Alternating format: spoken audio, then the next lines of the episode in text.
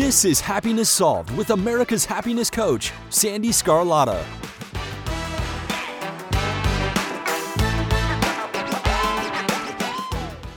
Hello, everyone. Happy New Year. I am so happy you're listening today. Happiness Solved is dedicated to giving you content that is empowering, motivational, inspirational, and of course, a dose of happiness. It's my way to give back to the world and share other people's stories.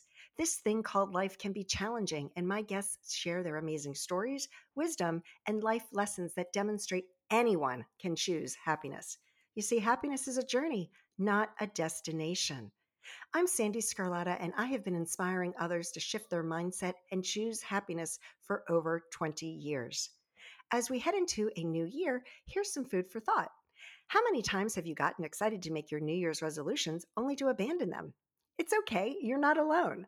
Statistics show that roughly fifty percent of the population sets New Year's resolutions, and yet the majority of those give up within the first thirty to forty-five days. In fact, eighty percent of people who make New Year's resolutions will abandon them during the month of February.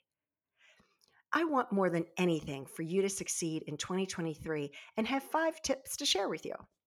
One, create a detailed plan on how you're going to ensure that you follow through and take action. Two, get an accountability partner.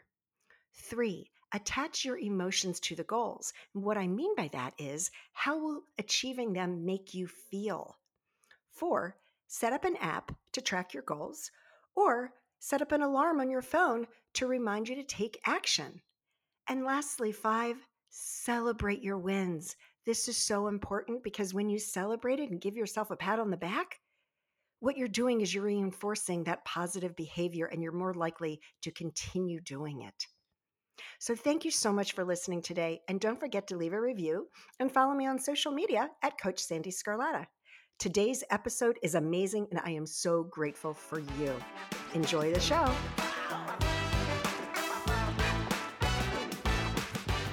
Meagan O'Nan, it is such an honor and a privilege to talk to you today. Oh my gosh, this is so exciting because you've done some really amazing things. So.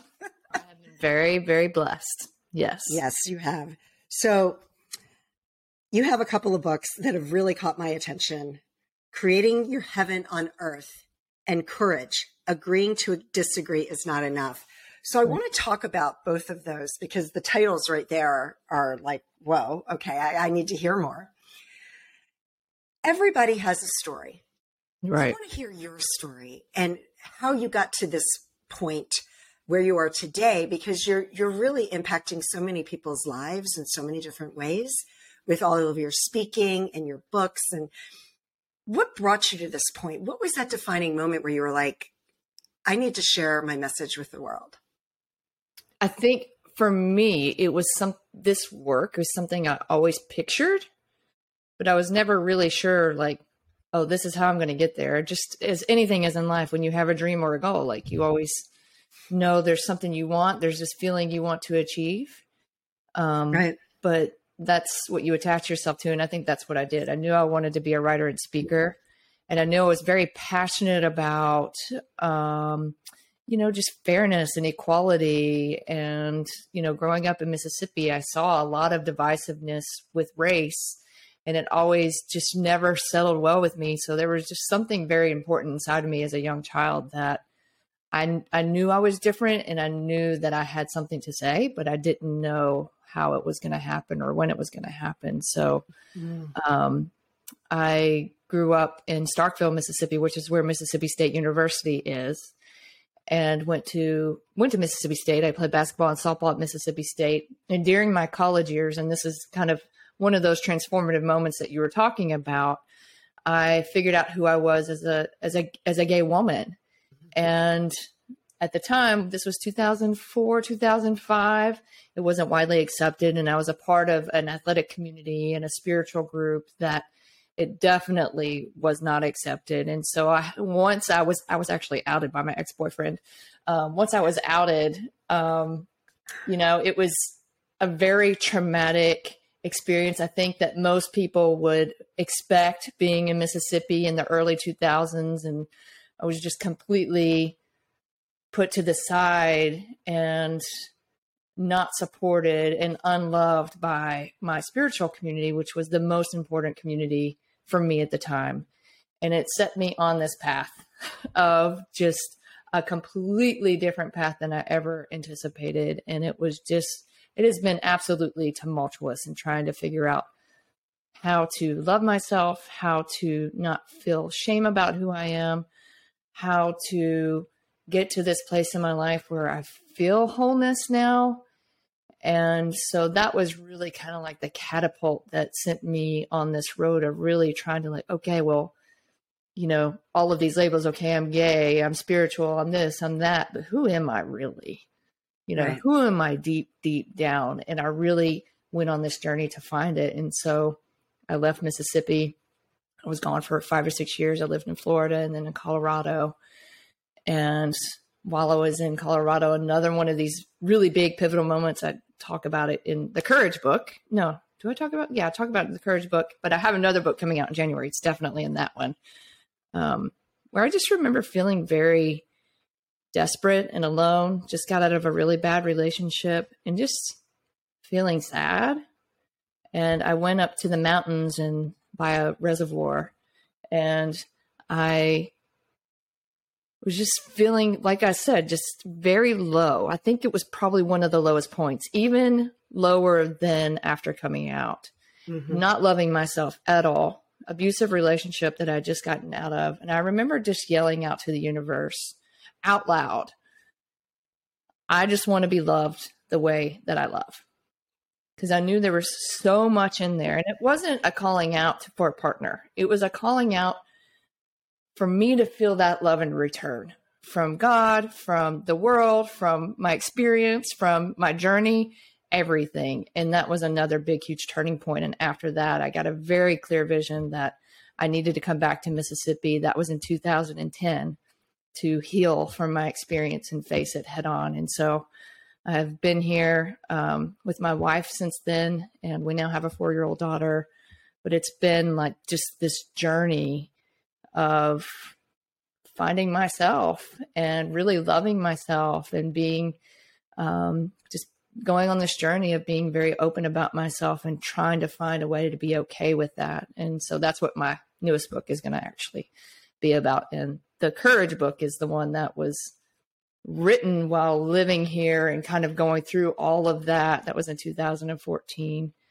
And so every, every book, every part of my process has been just for me to love who I am. Thank you so much for sharing that and for being so vulnerable, because that's how we learn. And that's how people learn from others. And I think that a lot of people will be able to relate to your story. I know I do. Um, while we have very different circumstances, I felt like there was something wrong with me all mm-hmm. throughout my childhood and my teen years and early into adulthood. I felt like there was something wrong with me. So I think that we're not alone in that, no matter yeah. what brings you to that. Exactly. We can relate because, you know, it, it's, it's a horrible way to feel. So thank you. And, and congratulations with your daughter and your wife. I mean, that, that's just thank really you. Incredible. And, and thank you again for sharing it.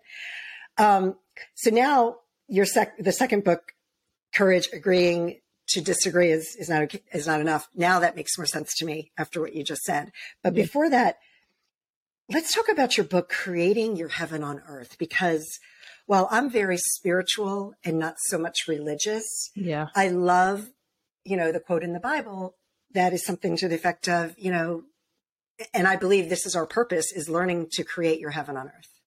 Hmm. And yes. that's, that's why we're here.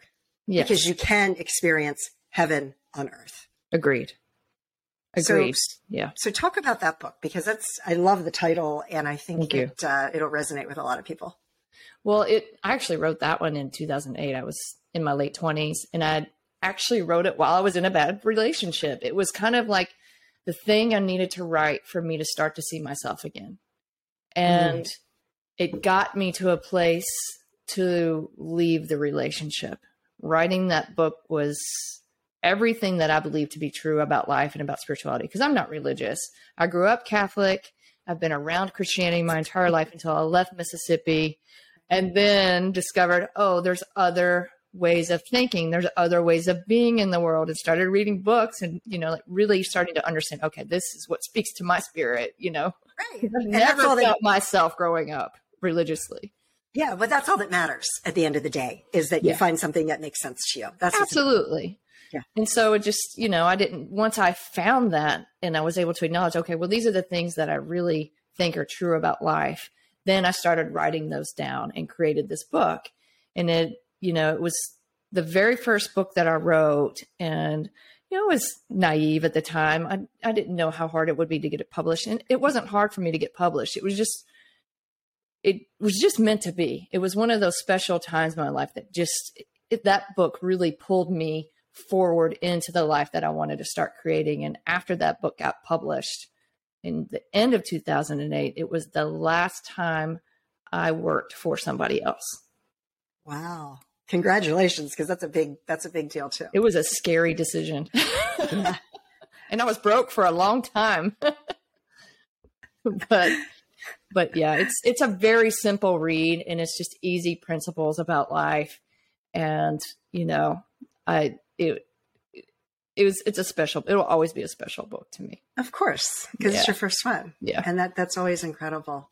Yeah. yeah. All right. So, so that's really great. Now, Courage: Agreeing to Disagree Is Not Enough. And I think a lot of us, myself included, we use that. Okay. Because it's a good tool, right? When you're, when you're in a conflict with someone, right? You're like, yeah. okay, well, we just need to agree to disagree. So now it makes right. sense to me after you told your story. Yeah. So tell the listeners, why is agreeing to disagree not enough? And, and what, what do you propose alternatively? An alternative way to thinking. Yeah. yeah. For me, the reason that came up too is just that, you know, every time I would come out to someone or whatever around here, and especially in the beginning, when I was, when I was first coming out, it was, Meagan, I love you, but I don't agree with your lifestyle or your choice or whatever it is. And so it was just this constant hearing of that. And then with the political climate, hearing people agreeing to disagree and, you know, just leaving the conversation and not going any deeper. And it just, to me, it, it wasn't enough to actually get beyond our differences. And it's, it's, yeah, sometimes it's okay to do that, but for me, it wasn't okay for me to do that. Like, I want to know why you think the way you do. I want to know why you feel the way you do. And I'm going to ask those questions so I can understand.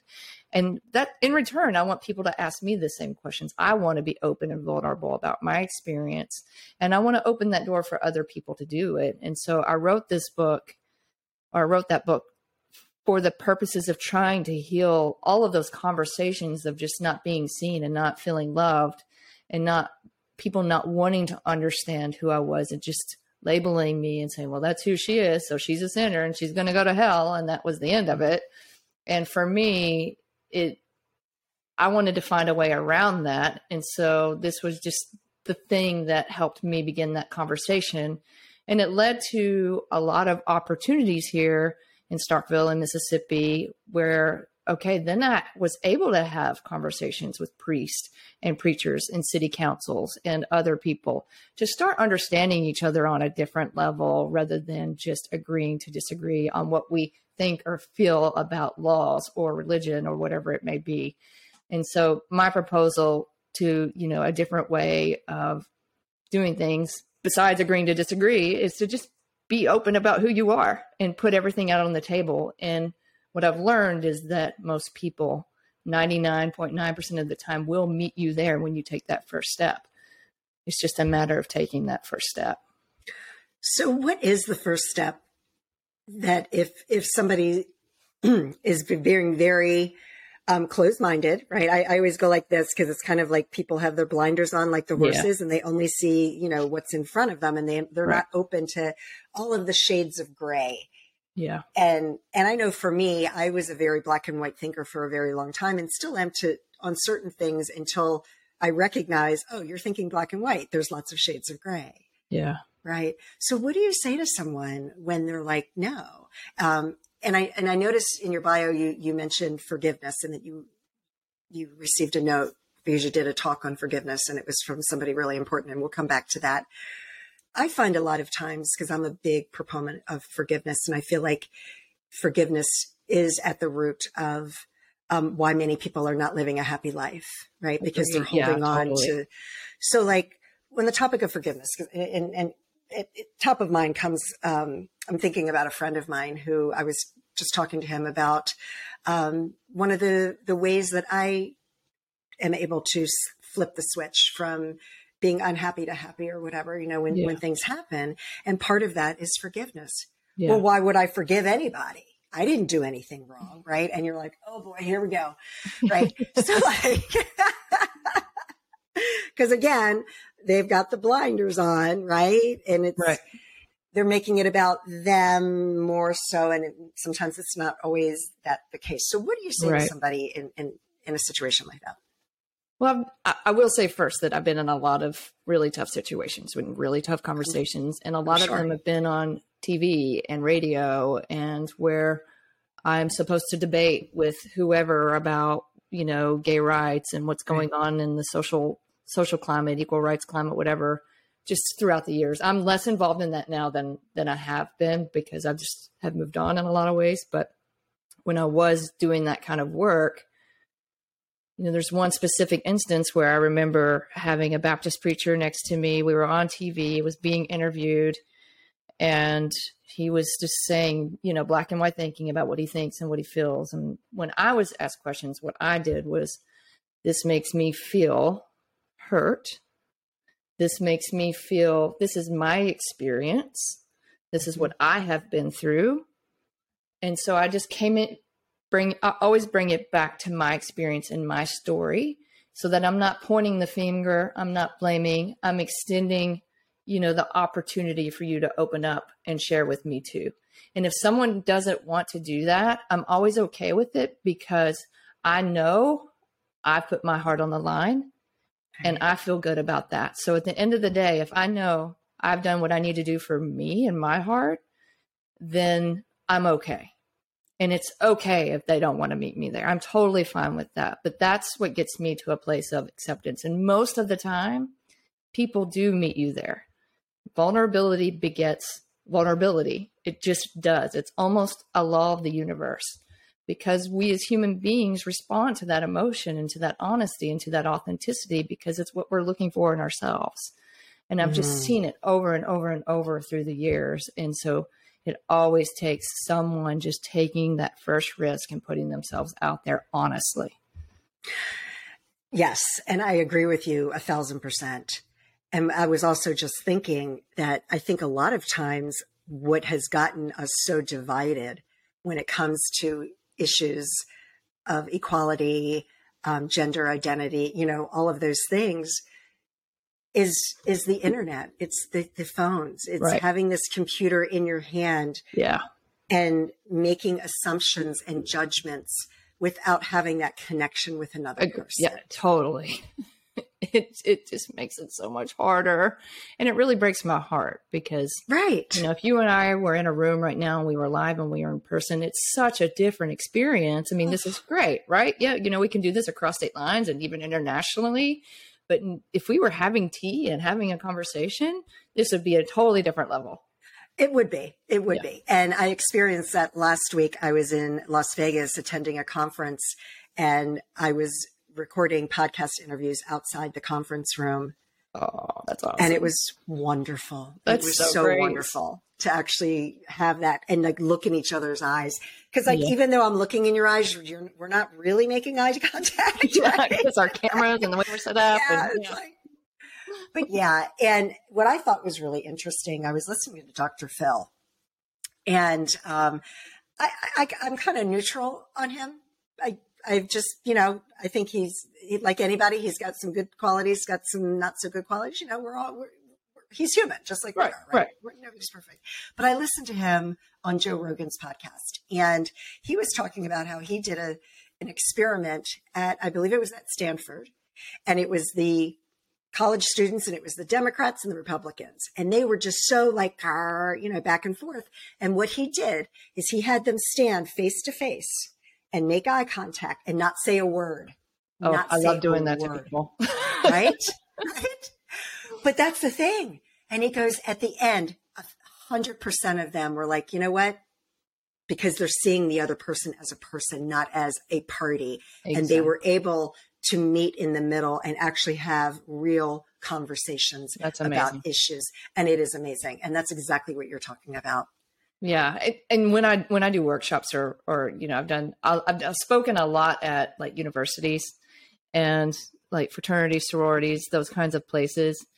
And, um, that's one of the things I always have them do is just face one person in the group and connect, just eye contact. That's it for a minute. And it's so yeah. difficult, but it brings all of your walls down and it just shifts the energy. And there was also a time where I had like, it was like two hundred students in this huge ballroom and I had them all face a partner, just like what you were describing.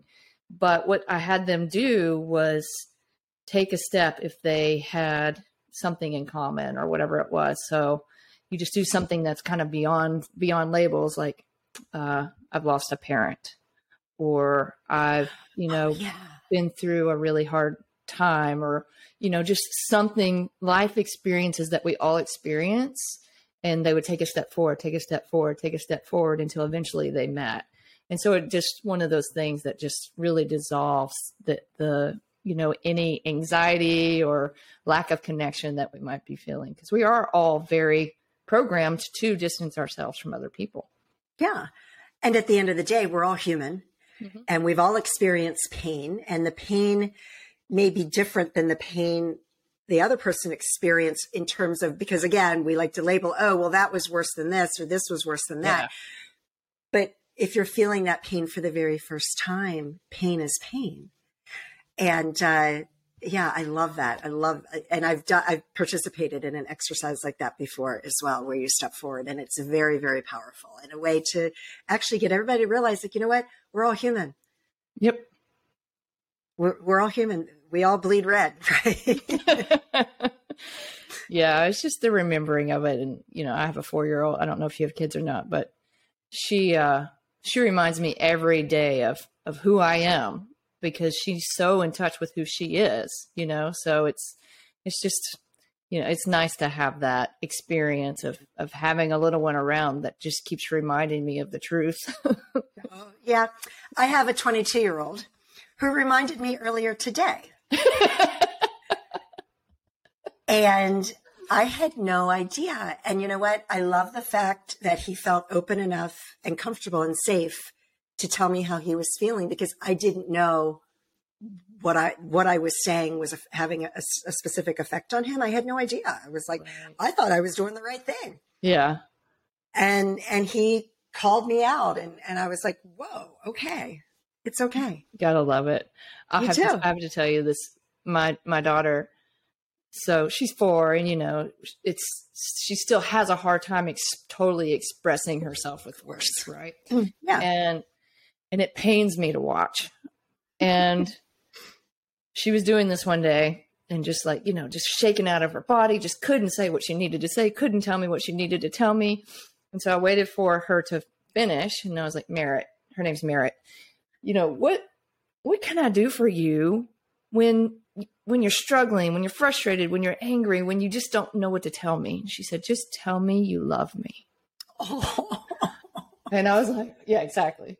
And I said, okay, so let's say I tell you I love you and you're still struggling and it doesn't really help all that much. Then what do I do? And she said, just tell me you love me again. Oh. And it just was like, so simple, right? Like just, that's all we ever need when we're struggling, right? It's just, just for someone to just yeah. be there and be present and love us. Yeah. And love us. Give us a hug. Yeah.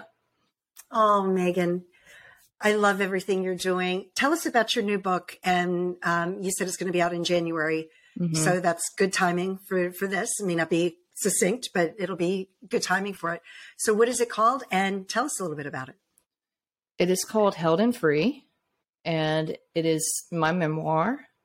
Um, it is the most vulnerable thing I've ever written. Mm. Um, and it's really around the message of the power of storytelling, vulnerable storytelling, mm-hmm. and how that impacts your own healing and the healing of others around you, and how important it is for us to share ourselves, and how it's changed everything about who I am in the last, you know, since moving back to Mississippi and how it's impacted me. So I go into depth, uh, you know, around every stage of my process and my story, and how sharing myself vulnerably with others is the thing that really has shifted my perspective of, of myself. Well, and also when you're not sharing your story, you're not able to impact others. Exactly. Right? And, yeah. and that's what we really want, right? If you really want to impact others, because you don't know who, you don't know who's going to be listening to this today or tomorrow, right? Right. Because podcasts are there forever. So even five years from now, somebody could listen to this podcast, and you could, what, by you sharing your story, could change their life drastically. Exactly. And that's, you know, that's what I teach people is, um, I work with speakers, and okay. I do, I do a lot of scripting, storytelling stuff. And they're always so nervous, not always, but a lot of the time they're so nervous to be vulnerable. And when I say vulnerable, I don't mean like you, you don't have to tell it all, you know, just right. be honest about your internal experience in a succinct and powerful way. And that's right. all people really need. They need to connect whatever that emotion is. But um, the, the power of it isn't just that you'll heal. It's, you know, obviously that you're going to give other people a chance to heal too, and open the door to conversations that you wouldn't get to normally have, because yeah. then, then they feel free to share with you because they trust that you understand how they're feeling. Mm, that's beautiful. That's beautiful.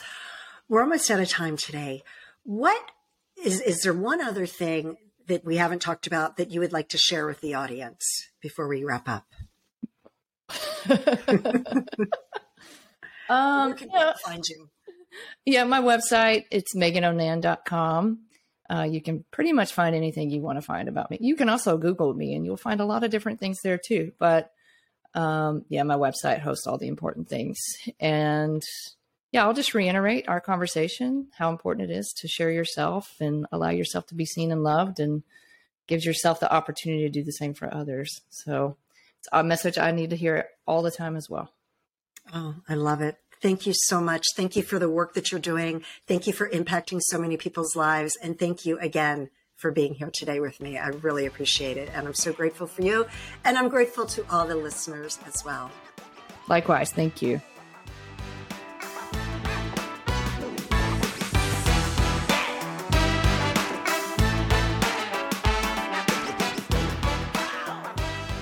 I certainly hope that you enjoyed today's interview. Thank you so much for joining me. And as always, I hope that you and your family are healthy and safe, and that your lives are filled with peace, joy, and happiness. Take care, everyone.